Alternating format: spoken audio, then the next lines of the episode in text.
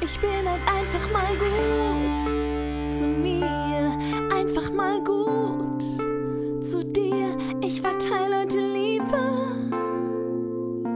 und schicke ein Lächeln raus in die Welt. Einfach mal gut zu mir, dein Podcast für eine glückliche Beziehung zu dir. Schön, dass du eingeschaltet hast und vor allen Dingen schön, dass es dich gibt.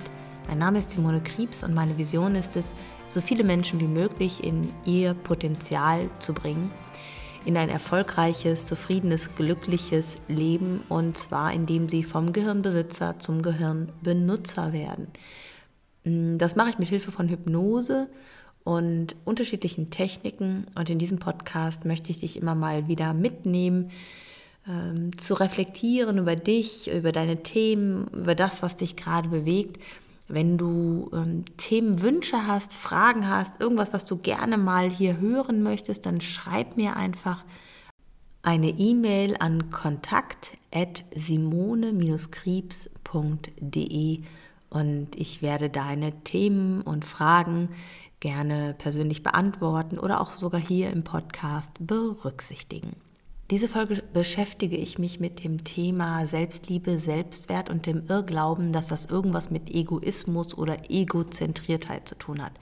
Denn genau das Gegenteil ist der Fall. Je mehr du mit dir im Reinen bist, umso großmütiger, warmherziger, offener und mitfühlend kannst du für dein Gegenüber sein.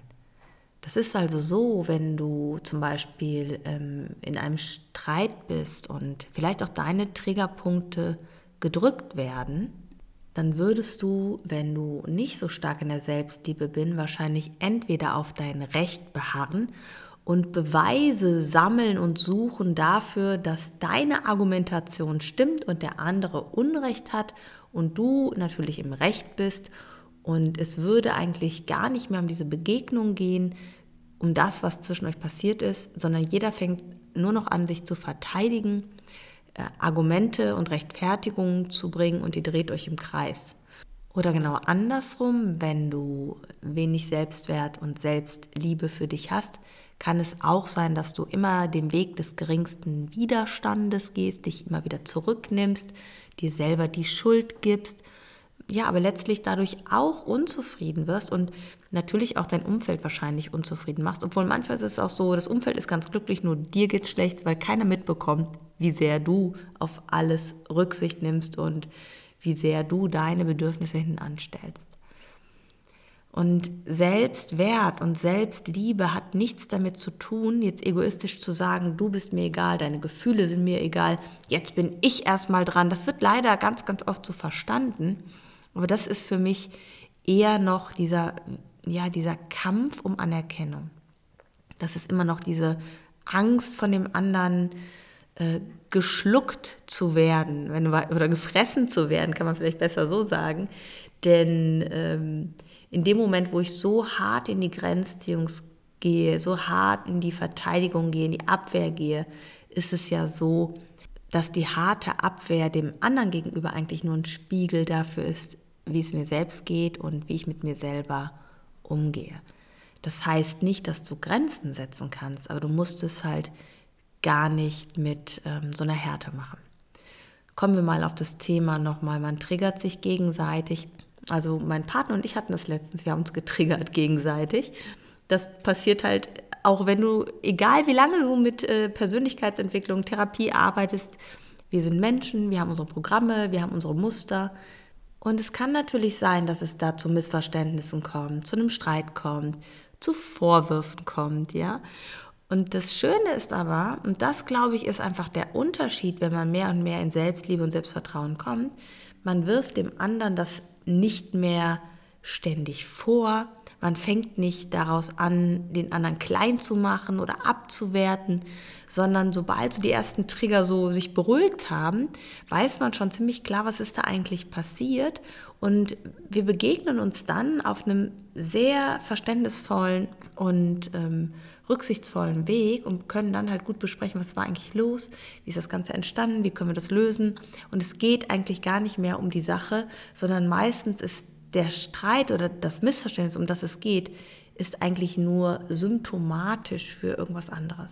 Und das ist auch das, was wir aus den Coachings oder aus der Paarberatung kennen, dass sobald man versteht, dass das Muster einfach nur das Muster ist und dass dahinter ein eigenes Thema liegt, wo ich mich nicht wertgeschätzt fühle, wo ich mich selber nicht wertschätze, wo ich mich selber nicht annehme und akzeptiere, so wie ich bin. Und in dem Moment, wenn man das erkennt, bist du halt auch in der Selbstwirksamkeit und kannst was für dich verändern. Ich bin heute sehr, sehr dankbar, so eine Beziehung zu haben.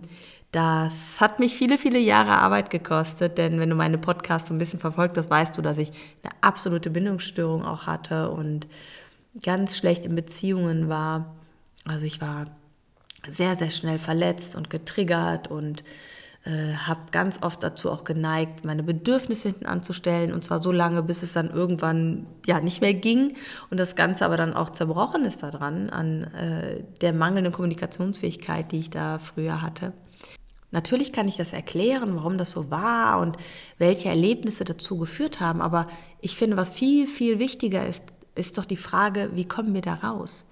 Eine wichtige Erkenntnis war irgendwann für mich zu verstehen, dass bei mir oder meinem Partner ein Programm startet, mm, aufgrund einer Verletzung in der Vergangenheit, die zu einer Bewertung über mich oder andere geführt haben.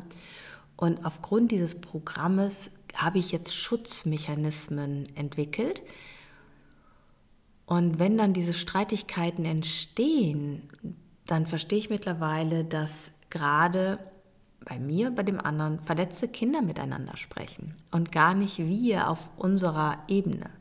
Verletzte Menschen verletzen Menschen.